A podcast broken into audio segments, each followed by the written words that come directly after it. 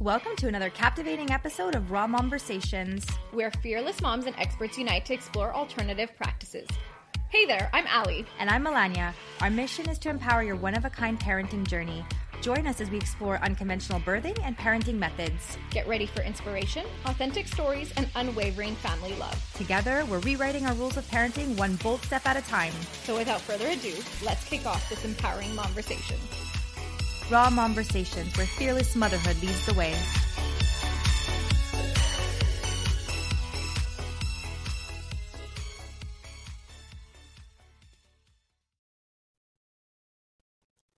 Today, we have an incredibly inspiring mom, Lianne, who has shown remarkable courage by wanting to share her deeply personal journey through pregnancy while also dealing with obesity. We understand that the topic of weight can be a subject surrounded by judgments and misconceptions, and it's important to emphasize that our discussion comes from a place of understanding and empathy. And we're here to share Lianne's personal journey and to provide a platform where her story can be told without judgment or stigma. Lianne, Thank you so much for being here. Thank you so much for having me. I'm super excited to be here. Tell us a little bit about yourself and what made you feel ready and confident to come and share your story with us today. Uh, so, my name is Lianne. I'm a mom of a seven year old daughter um, named Olivia, and I have a stepdaughter named Roxanne, who's eight years old. Um, today I felt very confident in like speaking my journey. Like I've been very open on social media about my journey, my weight loss journey, um, my struggle with anxiety, depression, and I just felt like I could explain my story and really um, l- let people know um, that you know there's another side to things. You know, like there's a way to. There's not. It's all always a dark side. There's a bright side to things as well. So I really feel that my story can inspire others. I love it. Beautiful. And before we get into your whole experience of pregnancy and dealing with your weight, let's talk about just like some of the struggles and your hardships prior to even getting pregnant. Like, what were you dealing with? So I've struggled with my weight um, for basically my whole life. I was very active as a young, uh, like you know, up until about fourteen. Um, but I suffered from anxiety, depression, um, suicidal at some point um, due to I was very teased at school and um, like I liked school in elementary school, but then high school came around and because I was so obese, um, people would make fun of me continuously. Um, so I had a lot of dark moments, I could say, and. Yeah. Uh, you know the i i ended up even being hospitalized when i was 14 years old because i was so tormented sorry um as a child. And uh but i i i think that was the best thing because it actually um probably saved my life um with the help of doctors and uh, medication to help me get through those dark moments. So I really suffered for many years anxiety, depression, suicide. Um, and I think it all stemmed from being so uh, tormented uh, because of my weight. Yeah. The bullying is just so heartbreaking Oof. these days. And I mean, I can't even imagine today with all the social media on top of like everything you went. We're sorry to hear that. I mean, no one really deserves that at all. Yeah, it was honestly it was when like you know MSN ICQ came mm. so like it's the beginning of social media. So like people would you know make fake accounts about me and then like torment me through it and stuff. So I had some really rough teenagehood, and uh, that definitely contributed to um, my increase in my uh, being overweight. Like I was always overweight, but then my obesity, like I really became severely overweight. I was like 376 pounds uh, mm. uh, just before my pregnancy. So that definitely uh, was, it was a rough time for sure. And your doctor actually told you that you're probably not going to get pregnant, correct? Yeah, my gynecologist told me that like the chances I will get prog- pregnant is like very slim to none. Um, she was always like a tough gynecologist on me, anyways, because mm. she was always like, no, you're like, I basically would walk out of every appointment crying because she mm. would always have comments about my weight. And I understand like weight is can be an issue during pregnancy, and it ended up being that. But I just feel like sometimes doctors the the way they speak to people, it's just like there's no bedside manners, you know. And mm-hmm. yeah, she told me like, "There's no way you're gonna get pregnant," uh, wow. which I I ended up well. yeah. So tell us about yeah. the your pregnancy journey and how that all came about.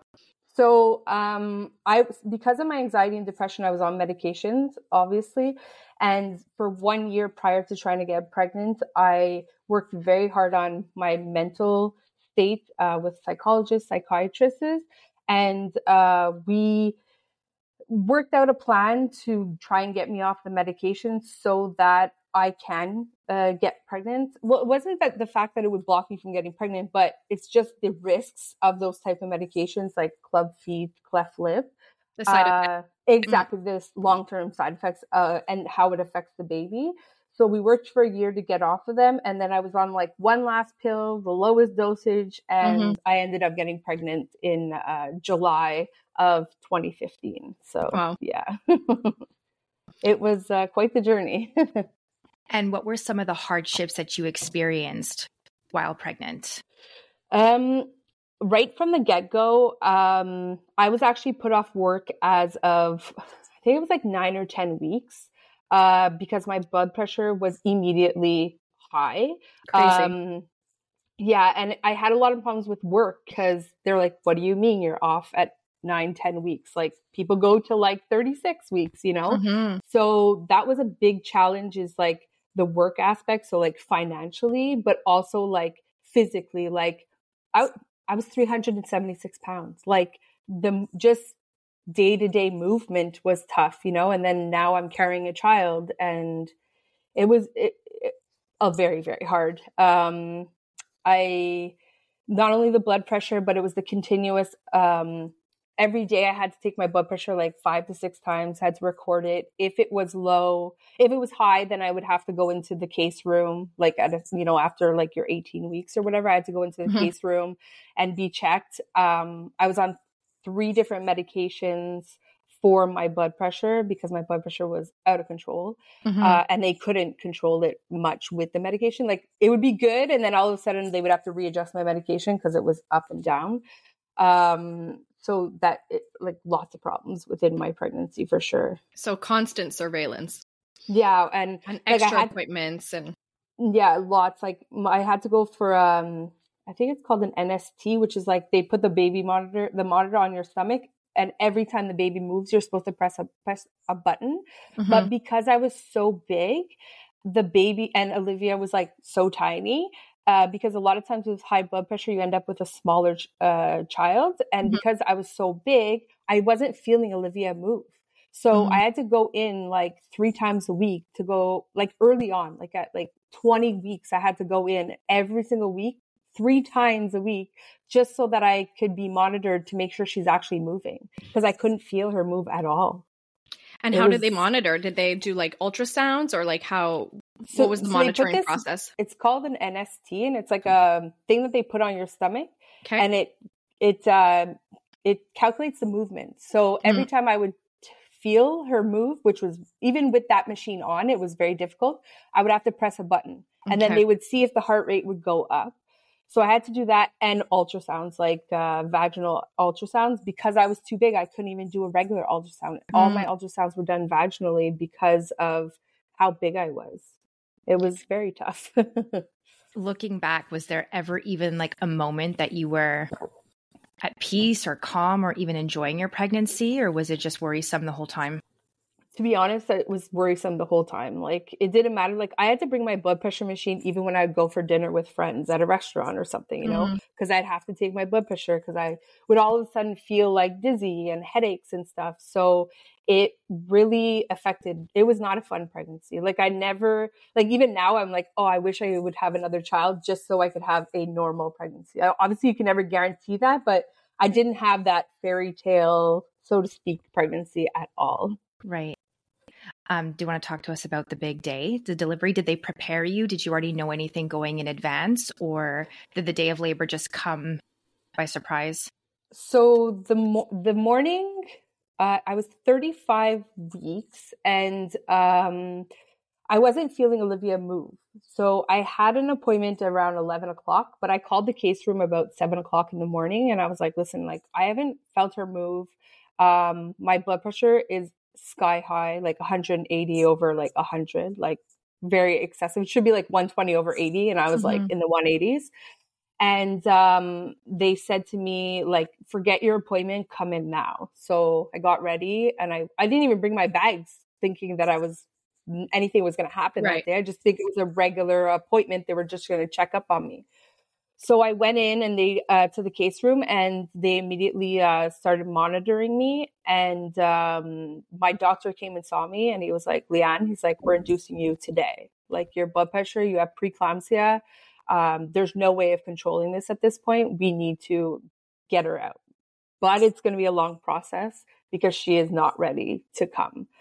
Uh, so then we ended up, um, at, that was at nine o'clock in the morning. He told me that. And we ended up starting the induction at 4 p.m. And at 4 p.m., like they put you in the room and everything, the baby monitor, like the monitor on the belly. But again, even that monitor, because it was so, um, I was so big, they, they had trouble even finding her heartbeat. Like it was so scary uh, so of an stressful. experience. Yeah yeah, because I never knew if she was alive. You know, it's it, it was really really hard. And uh, finally, at four o'clock, they ended up putting the uh, balloon in. And uh, normally, you're supposed to keep it for twelve hours. I kept it for twenty four hours. Uh, yeah. Because wait, um, tell, tell everybody how long you were in labor for. So I was in labor for I total fifty seven hours. um, 56 of it, I was laboring and I only pushed for 45 minutes. Wow. So, yeah, it was a long 57 hours. At first, I did not take the epidural because I was like, nah, I could do this. I'm superwoman, you know? and, uh, and then at eight hours in, my doctor's like, oh no, Lianne, like, you need to take the epidural. Like, because I was like, I, I could do this. And then he's like, no, it's going to be really long. So I ended up induced on Monday at 4 and I ended up giving birth at 1:58 a.m. on Thursday morning. Oh my gosh. That's yeah. long. And and they yeah. didn't even want to risk doing a C-section with you.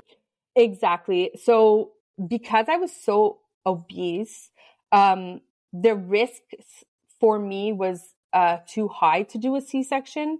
Uh one for me because they would have to like first of all the manpower at the timing that I was giving birth it was too late at night like in the morning right. um they didn't have the staff on hand to be able to manipulate my stomach to be able to open me up and then also because um the uh like because of that but also because the recovery like the recovery would have been insane like i've heard people like having c-sections at, at a normal weight or whatever. I couldn't imagine like having to go through it. So my doctor's like, there's no way we're doing a C section.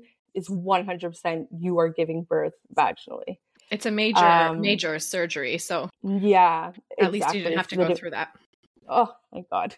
But yeah, it, um, they ended up, so I, when it, at 56 hours, I was like, mom, like, you need to press that button because like i'm gonna put like i'm i'm ready and then the nurse came in and she's like well we have no doctor ready and i'm like oh i don't care. I'm like there's I'm never like, a doctor available when you have to go right? Exactly. And i'm like no you don't understand. You need to go. So she like just pushed my bed like up and i was like no, no, no, like, please help me. So finally, like, a, a resident ended up coming in and prepared the room. Um, they did prepare me that Olivia would end up in the NICU. Uh, so they actually had, because I was given birth at the new super hospital, the children's hospital is actually connected to it. So the NICU team was outside the room waiting. And so I ended up pushing for 45 minutes and then my her heart rate, Olivia's heart rate started dropping and my I started getting a fever. So they ended up using the um the suction where they put it on her head and like pull her out basically sorry um so they ended up doing that um her Apgar ended up being 3 which is very oh. low um she didn't cry for 10 minutes. Uh, meanwhile, I'm there, uh, like, you know, in the stirrups, trying to like deal with what's happening in front of me, but like wondering what's happening with Olivia. Were they telling you anything um, at this point or no? Nothing. There was just was like chaos. no communication. Yeah, it was pure chaos. There was about, I'd say 12 people in the room.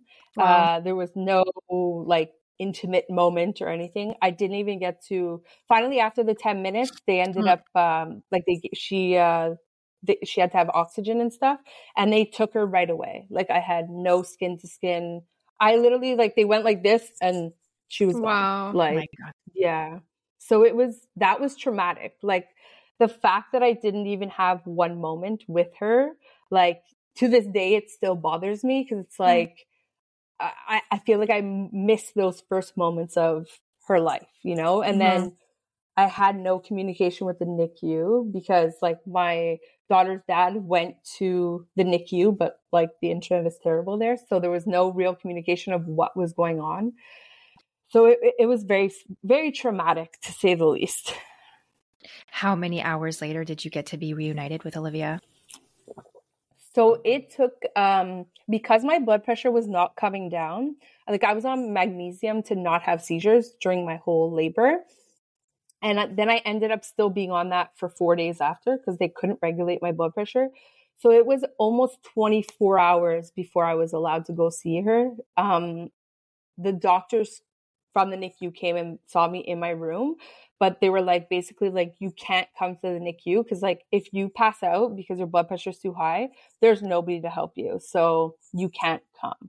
Yeah, because so, like, you're still got, checked in as a patient, technically. Exactly, yeah. exactly, and like that's what I wish. Like, you know, one thing I wish I did different is at least had a like, you know, you can. The father is always there; they go and see them, but like having that, but he was like stressed too, right? You know, he's yeah. trying to be there for me, he's trying to be there for Olivia.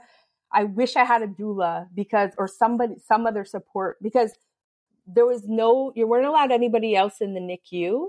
Um, mm. So like my mom couldn't even go see her and then report back to me and let me know what was going on, you know? So it, it was extremely stressful for sure. Like finally at 24 hours, I was able to go see her. They wheeled me down in a wheelchair and that was like after fighting the doctors, because even then my blood pressure still wasn't down. So they were like, we don't want you to go. And I'm like, I need to see my child. Yeah. Yeah. Yeah. It um it was tough. And then when I saw her for the first time, she had like um an um a CPAP on. Uh she had wires all over her. Um I couldn't like I would try and pump to breastfeed, like try and pump like my colostrum to give to her. But like I would pump for like an hour and like I'd get like 30 mLs. Like it was, yeah. I think that whole moment that I missed the disconnect. in those first 24 yeah. hours, it really affected me. And I think it affected me postpartum as well in the sense of for postpartum depression. Like I think mm-hmm. it really, despite me having like anxiety, depression before, like I was in a good state, you know, in the sense of like, wow, I'm going to become a mom. But then, you know, the rough pregnancy, the rough delivery, and then the after, I think that really had an effect on me postpartum, like big time. While you were there in the hospital, mm-hmm. someone came in and said something to you. Oh, yes. Let's talk about so, that. So, yeah that was a, a, a very rough moment. So after I had given birth to Olivia and they uh, brought Olivia down to the NICU, uh, a resident came in. The one of the residents that initially came in before the doctor was ready, and she was like, "Yeah, Lianne, I just wanted to let you know, or Miss Watt, you know, I just want to let you know that like, if you don't change your ways, uh, you're not going to see your daughter's second birthday." Few tears. Um, I mean, it prob in the moment it was the worst thing somebody could have told me. Um, I was a basket case to begin with. My child just got taken to the NICU, and now you're telling me this. Yeah, it was a hard, hard reality check. Um, sorry. it's okay. It was a wake up call that I needed but probably not the best moment to say yeah. the least. It was tough. It was not an easy.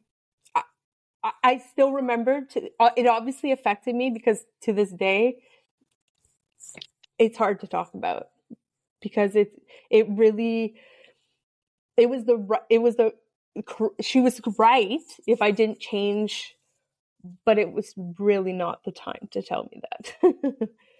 it was uh it was a tough tough moment for me for sure. I probably wanted to punch her in the face ultimately. I mean, who wouldn't? yeah, I know. like, but you're I such a calm. warrior. You're such a warrior Thank for you. everything that you experienced and that you went through, and then to still be beaten down like that. But so you take yeah. this phrase with you in your head into your postpartum. And so, what is your postpartum journey like that? So, postpartum, um, Olivia was only four pounds at birth. Uh, so she was very tiny. Um, I ended up, she was at the uh, Montreal Children's for t- a week and a half, almost two weeks. And then she ended up being transferred to LaSalle Hospital because she didn't need the like level of care of what the children's give. It's like another type of NICU. And when I went to that hospital, they really weren't accommodating. One, because I didn't give birth there. So I didn't have like, I just had like a plastic met or a metal chair to like try and breastfeed on. So like they didn't care because I wasn't actually there uh, giving birth. Um, they refused to speak to me in English, which I'm no problem speaking French. But you know, like when it's your medical, like your child, like I need to know what's happened. Yeah. You know. Um, and she had jaundice. So again, I couldn't hold her because she had jaundice. So mm-hmm. there was another disconnect. Um, and then I ended up um, so the car seats are five pounds. I ended up removing Olivia, like uh, checking Olivia out at like four pounds, 12 ounces, uh, because I just, the, the whole environment, the stress, um, I just couldn't take it. Like I was like, she's going to be better off at home. Her jaundice has finally cleared up, like to their, she was still a bit yellow, but like to a certain point, she was pretty, like she was not sick enough in my opinion, to be there. I know mm-hmm. I'm not mm-hmm. a doctor, but just mentally, I couldn't do it anymore. So I took Olivia home and she ended up like within a week, two weeks maybe, she started with colic. And we had colic for three months. And that's another contribution to my postpartum depression, 100%. Mm-hmm. The lack of sleep. Um, I was very defeated that I couldn't breastfeed. Not that like I have like there's no, to me just fed is best in my opinion. But you know when you I feel that bonding moment was never mm-hmm. there with Olivia and it really affected me um because I didn't have those moments. The, you know those moments you see in the movies or you see your friends mm-hmm. go through. I didn't have those moments with Olivia and it really affected me um my mental health took a real toll on mm. it um I think the whole combination. I wasn't eating good, the lack of sleep, the labor, the everything in gen, like just had a bad contribution to um, my postpartum depression. It was really rough. The whole journey was rough. yeah. Did you have any support during your postpartum journey? Um, my mother was my greatest support. Um, sorry. Um, my mom's no longer here with us, so sorry. Um, she would come, sorry, she would come down weekly to, because she lived in Ontario, but she would come down weekly to, um, come and take care, like give me a break. Um, her dad, I mean, he tried his best. Um, he could of what he knew what to do, but, um, the, uh, I feel like everything fell on me, you know, like mm-hmm. the rough pregnancy, the rough, rough labor, the time in the NICU, then the after, the colic. He didn't know what to do. So I found like a lot of things fell on me. Thank God my mom would give me a break once or twice a week just to mm-hmm. step outside and, you know, um, but I wish again, you know, I wish I had that support of an outsider, you know, mm-hmm. somebody who's just here, let me take your child and go do what you have to do. Go take a shower. You know, yeah. I, I found that was really, really tough. Yes, my mom was there. Yes, she was the best support ever, but it still was, I, I needed more help. to say, you know, to say the least. And there's no resources Sorry. that can help. No. Like that are given to you no. from a hospital or anything. No, you even when like, I went crying. to my doctor. I know. I know. Oh, I'm sorry. no, it's okay. It's okay. Your story has this like emotional. Uh, yeah, like even when I reached out to my doctor about my postpartum, I don't feel like they were even there supporting, you know, like th- honestly, I can thank my psychiatrist that got me through this because most psychiatrists is just like take medication, go away, and you'll be fine. Right. Um, he really took me under his wing. I guess maybe because we had a history for so long together. Right. He really took me under his wing and like he would sometimes spend two hours just talking to me. And like he'd have a, a waiting room full and he was thankful. I'm so thankful for him. Like he's retiring, and I'm like so sad that he's retiring. You can say his name. We love life. to give credit to, to good people. um, his name is uh, Andres uh, Korpaski. Um, he works at the Brunswick Medical, and he, I, I believe he saved my life before my pregnancy, and he saved my life postpartum. Sorry. It's okay. You don't have to apologize. Oof. You're so strong for sharing. And like, thank you. There's many days that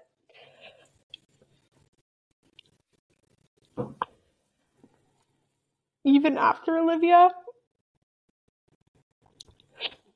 despite her being my biggest motivation, I didn't want to live. And you can ask anybody around me, they had no idea. Mm-hmm.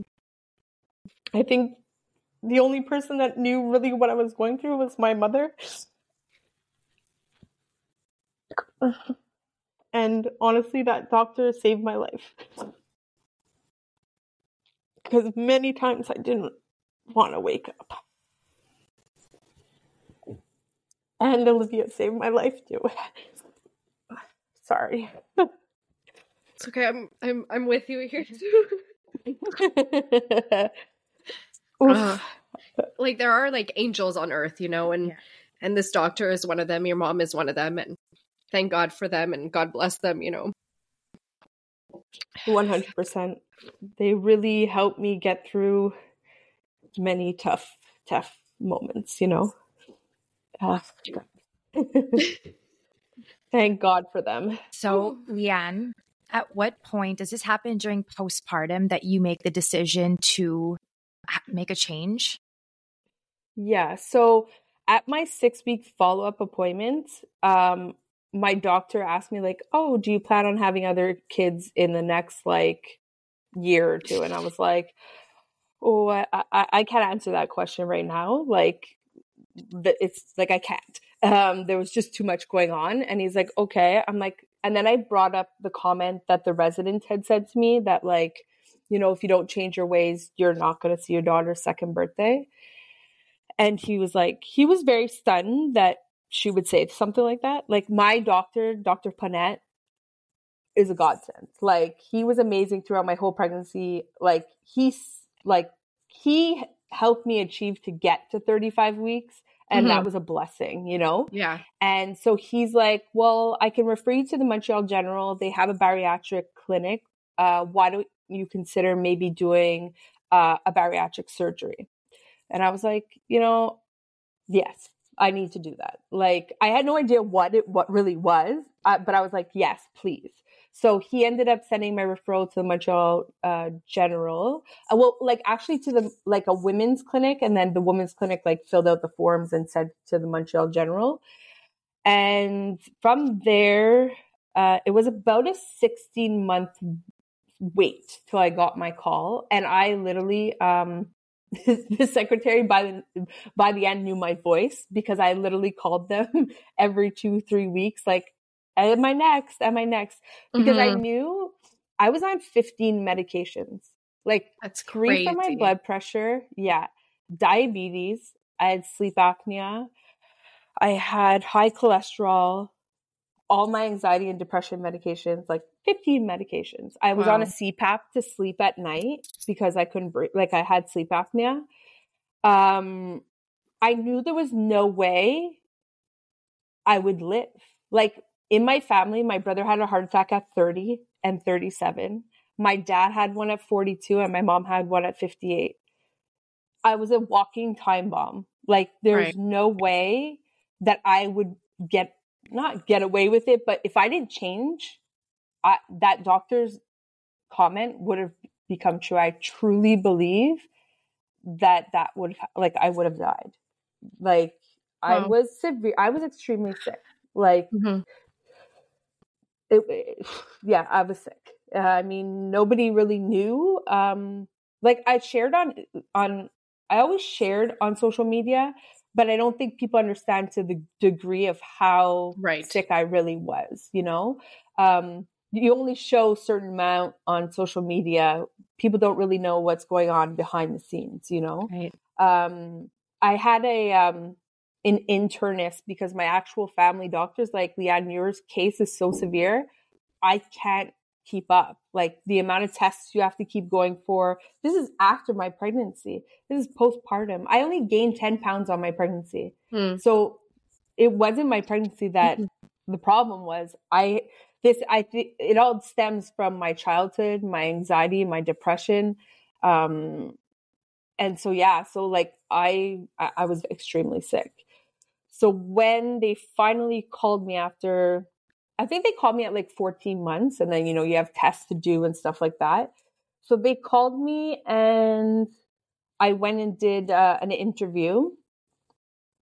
I had to uh, speak with a psychologist one time, which I think is absurd because I don't understand how a psycho. So basically, the reason why you need to see a psychologist is because I had anxiety and depression, and their thing is is like, well, like this is just a tool bariatric surgery, if you don't use your tool and you're still having anxiety or depression problems, how is this surgery going to really help you? But you know, like speaking with a psychologist one time, you can tell them everything you want to hear just so you can get the surgery. You mm-hmm. know what I mean? Like, so there wasn't very well pre screening. I mean, I was, it, ultimately, it was to save my life. So I would have told them anything I could just to get the surgery. But you were honest. Um, but I was honest. I told them, um, you know, and they knew from my medications that I had, you know, previous issues before. But she let me. She she believed that um, it would change my life, so she gave the okay. Um, and then there's two. Well, there's three surgeries, but there's two surgeries you could do. You could do a gastric sleeve, or you could do a, a gastric bypass. Um, to be honest, when I went for my surgery after they called me two months later. So I signed the paper with the sleeve and signed a p- paper with a uh, gastric bypass. And when I went to, I had to do um, three weeks of liquid diet. So basically, five diabetic boosts a day and five cups of vegetables for three weeks. Wow. I lost 13 kilos. So that was the whole goal is to shrink my liver so that I would be able to do this surgery and mm. because they do it laparoscopic. So obviously when they're, your stomach is near your liver and my liver was over my stomach because I was so obese. So they needed to shrink my liver. So by doing the liquid diet, I was able to do that. And when I went in for my surgery, which is another craziness, is that the fact is I signed for both surgeries. I went to sleep not knowing what surgery I was going to have. What's the difference between the two? So the sleeve is like they put your, they staple your stomach kind of like a banana. Like okay. it's in the shape of banana. They do not manipulate your intestines, nothing. It's literally just the, the actual stomach. And then a gastric bypass is they close your stomach like about a fist, like not not too big, and then they also remove some of your intestine. So hmm. I actually have um malabsorption. So like I have to go for routine blood tests because the your where you actually absorb the nutrients is in your intestine and because mine is not as long, it basically the food flows through faster so I'm not mm-hmm. getting the nutrients from uh, the food. So Understood. I do take like iron, I take uh, vitamin D, I take vitamin uh, multivitamin, I take calcium because that's another effect of the bariatric surgery is a lot of people end up having bone issues because they're not absorbing. Mm. So I actually woke up and I had to ask what surgery I had. Wow. Because they, they didn't know. They didn't know. It's crazy. Right? Yeah. Well, okay. because they didn't know that going in lapros, like when they would go in, if my liver had shrunk enough that mm. he wouldn't perforate it. So it's only when he went in, he's like, uh, yeah, we could do the bypass. Like I was asleep. I had no idea what surgery I was having. When I woke yeah. up, they were like bypass. I was like, thank God. Cause for me, so the difference, a lot of, I'm not a doctor, but a lot of people, the reason why I went for bypass is because I had severe uh, acid reflux before, which was another pill I was on. Um, and the acid reflux actually gets worse with the sleeve, or you could develop it. Mm. So that's why I was like, oh, I really hope I get gastric bypass. And there's, you have a chance of losing more weight. Those are, so I, and I ended up getting the gastric bypass, thankfully. but that was another recovery too, you know? For sure. I mean, how long was recovery for you? I was on a liquid diet for another two weeks after my surgery. So I went like five weeks with really not eating much. And then I did three weeks of baby food. Uh, like, you know, the those little mother hen. Yeah, yeah. Dude, those are disgusting. Purees, yeah. Um, yeah. And then like, but to get your protein, because protein is so important, especially in our surgery, because um, you need to protein keeps you fuller longer, right? So I actually had to add, you know, that carnation milk? No. You know, like that people add to like their coffees? You know, like as a cream. It's like a powder? Like, a, like little, a... Well, there's a powder one or there's okay. like um Okay, okay. I actually had to add that to everything, every baby food I ate. So like let's say I had a yogurt. Yeah. I had to add this carnation milk to give me more protein. It was absolutely horrid. Um, I mean, in the end, I mean, it was the best decision, but these steps um, to get through it all was insane. And then I also had Olivia at home who was. How I had old was she? In 2000, she, she was she two. Uh, no, she was just under two years old. I had it February 2018, wow. and she would have been two in um, March. So yeah, it, that's when they're like running around, super toddler. active. Yeah, yeah. Again, thank thank God for my mother. She really yeah. helped me out a lot. But she helped me, but she was all because um in 2017 she ended up getting diagnosed with um, stage three ovarian cancer. So, and she was actually starting her treatments two days before I had my surgery. So I had told my mom, like, I am not doing this. Sur-. Like, they had to- set my schedule for my surgery and everything. And I'm like, Mom, I'm not doing my surgery. And she's like, I'm like, because I wanted to be there for my mom's chemo, you know? And my mom's like, no, Lianne, like, you need to take care of you. You need to be there for Olivia. You need to do this surgery. This mm-hmm. is going to save your life. And I, I remember that now, like, uh, all, all the time because it's like another way my mother really saved my life too, you know, is yeah. if she didn't push me to do the surgery, I would have been like, nope, I need to be there for my mom. And I think that's always been my way is I've always wanted to be there and help others before taking care of myself. And finally, by doing that surgery, I feel like I took care of me. I did what was best for me, you know? That definitely, yeah. You know, you know on an airplane when they say like when the oxygen mask come down put it on exactly. yourself first before putting it on at, at someone else you know? Yeah. in order for you to be able to take care of everyone around you the way you do you have to take care of yourself too so. 100% but talk to us even so after the surgery just like the strength that it required you to just like stay in a positive mindset and i mean it was obviously still continuous work for you. So they always tell you this surgery is a tool but it never changes your it doesn't change your mind right it only changes your size of your stomach That's all it's, mm-hmm. you know, it's doing. It's a tool that you need to use.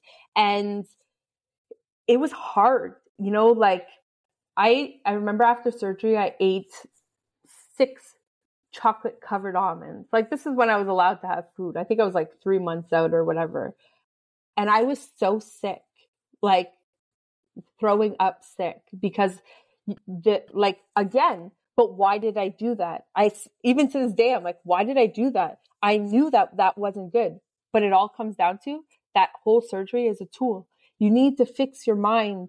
You know, it's so important. It's the biggest, biggest, biggest muscle in your mm-hmm. body. it, it, it's like, it's so important to take care of it because, you know, that moment when I was sick as a dog because I ate six almonds, chocolate covered almonds though, like mm. Lianne, like come on, you know. Um, it all comes down to that surgery really doesn't help you um, mentally. It's an mm-hmm. addiction food. Food is my addiction. To this day, I know I'm still addicted to food. You know, it's it's a daily battle. It's uh choices you need to make. Um there's events I just wouldn't go to because I was like I can't control myself. You know like you go somewhere it's like the temptation. Oh, buffet stall, all you can eat and I'm like mm-hmm. no, like I can't go there because I know I can't control myself.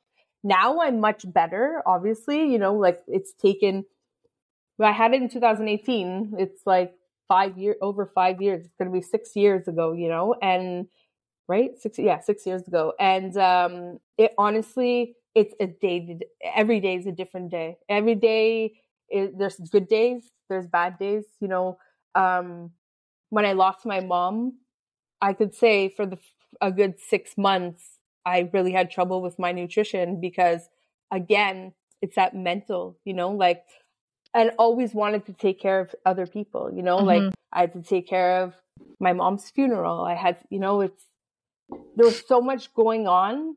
Like I feel like my life has always been like a roller coaster and um the tool that I've been given, I don't feel like I was ever given the tools um through the surgery, like through people, you know, like you would, there's one, one year follow up after your surgery. After, figure it so, out yourself. So there's no guidance in terms of uh, nutrition. Like, do they put you on a diet plan after? Do they do a reevaluation with a psychologist? Do like anything like that?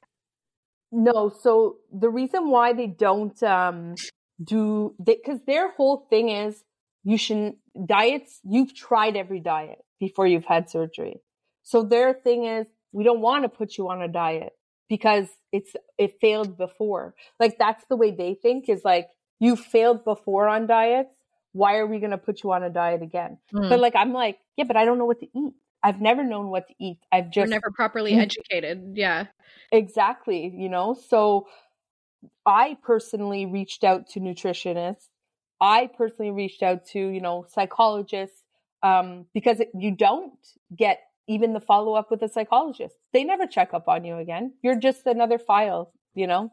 You had surgery, tick you off, and that's about it, you know. So mm. there are support groups out there. Like I'm part of a few Facebook groups and stuff. And unfortunately, with the pandemic, they used to have a uh, once a month they had like a group session that all well people that wanted to would go to um, bariatric meetings but um, it got closed because of the pandemic. So, and it never reopened again. But even to this day, I, I find there's still no support for bariatric patients. Like, well, I think in general, in the medical world, there's a lack of lack of help in, you know, even during my pregnancy, mm-hmm. there was no real help other than like at the end, you know, with my postpartum, Dr. Korpasky, you know, he's the one that saved me. But there's yeah. really uh, the lack of support in so many aspects of my life. I feel like I've been failed. Um, yes, obviously, like I said, I've had people been there to support me. Thank God. During my pregnancy, I, I, I feel like I should have had a doula.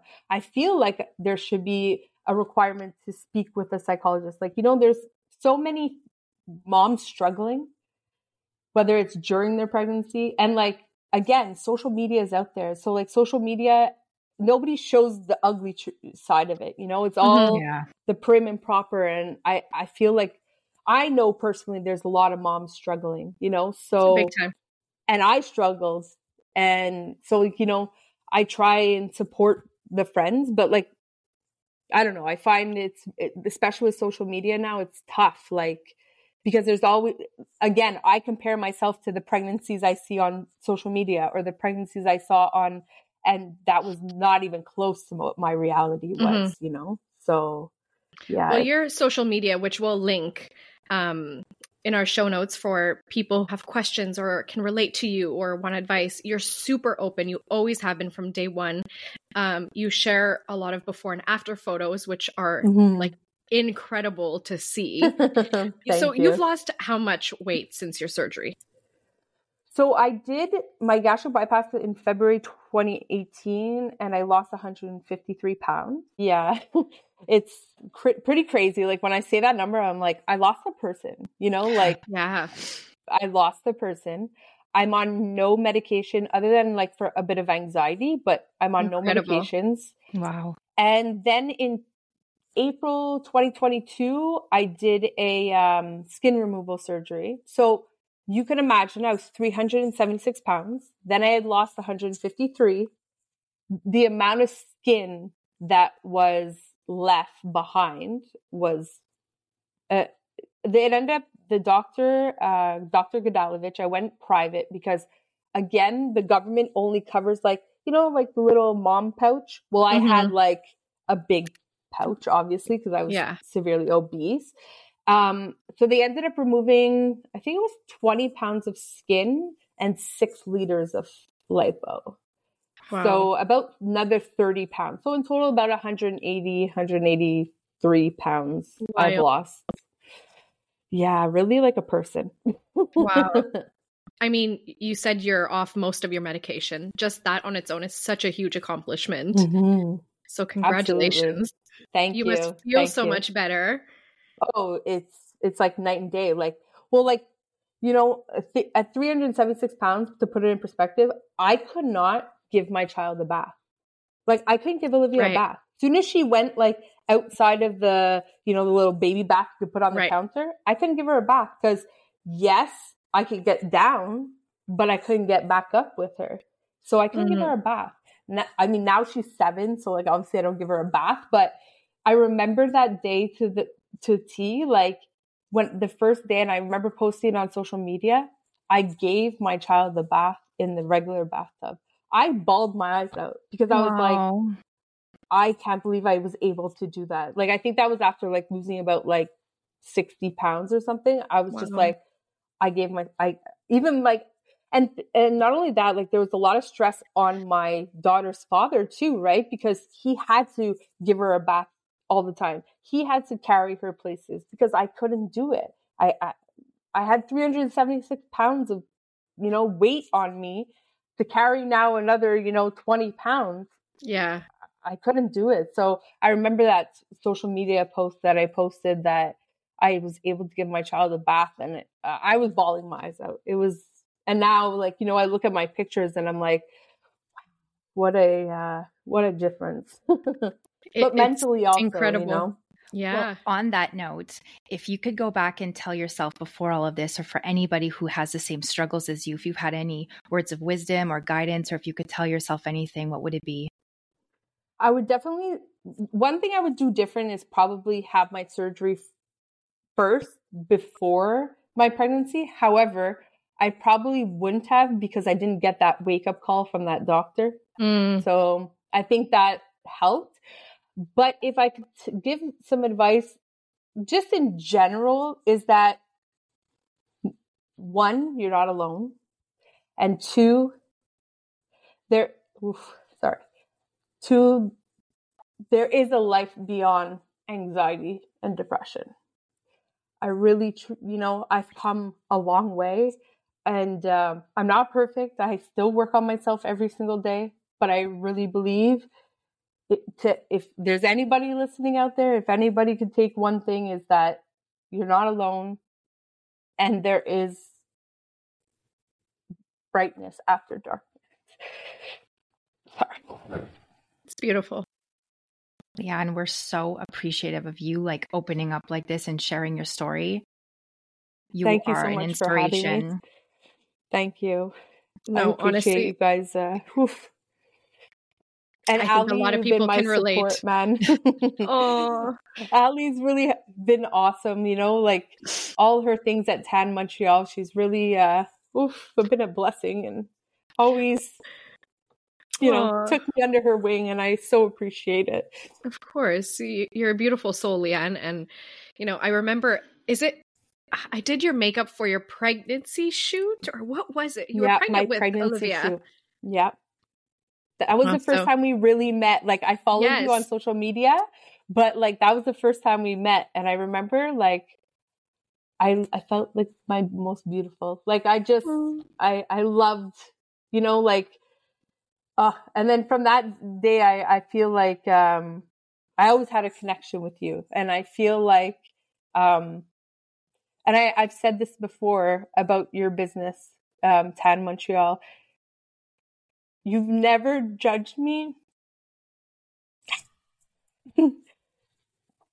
because of the way or my size or the way I look. All your promotional things and everything, you always reach out to me. And I so appreciate it. That you don't that you you embrace it all. Thank you. I would say something. I'm sorry. I'm sorry. um like i said you're you're just such an inspiration and your story is whew, so inspiring and you're just like the strength that you have is so beautiful lianne and you know i have faith that your journey is not over and you know this is you know maybe something that is the beginning of your journey of helping others Yeah. in a greater way than you have ever imagined and uh, we will be here to cheer you on Yeah. forever This this moment Thank was meant to be. You were meant to be here at this exact moment Yeah. sharing your story. I truly believe Yeah. that. And I'm so uh, grateful for you guys uh, allowing me to uh, share my story despite all the tears. oh my god it's like a through a whole The kleenex box Therapeutic tears. Therapeutic tears. therapeutic tear- tears So while we cry, Lianne, do you want to tell us what your favorite baby product was? so my two ba- favorite baby products um, was Quite the my body. um, my two favorite baby products for me was 100% my body pillow. Couldn't live, couldn't sleep without it. Um, and then for uh, Olivia, it was definitely my swing. Um, the Mama Mom, Mama swing. Oh, yeah. because um, Olivia had reflux, and the nights we would stay awake, I would just like, here, go in your swing. So those two uh, definitely uh, were my top uh, must-haves. i love it ay, ay, ay. oh my goodness. Well, Lianne, thank you so much. Um, I, I, we keep saying it. You're such an inspiration, and I think you will forever be changing people's lives and inspiring other, you know, women out there who are struggling, who share the same, you know, journey that you have. And, um, you know, we're here for you. Thank you. I appreciate it. Thanks so much for uh, having me on. I can't wait to see it out. Big virtual Thank hug. you. Big virtual Yes. hug. Thank you. I was already crying for when you were talking about the NICU, but I was like trying to hold back my tears. I was like, oh, on, we're gonna get through this one. yeah, but Ali has the excuse. She could just say, "Oh, it's hormonal." I don't have the excuse. You do. But I don't see, think- that's I- not hormones. That's that's the Like, heart that's coming right from the there. heart. Yeah. Thank you. Well, that You was guys are another raw awesome. and real conversation. Thank you. Yeah. We'll see you next Thank time. Thank you, ladies.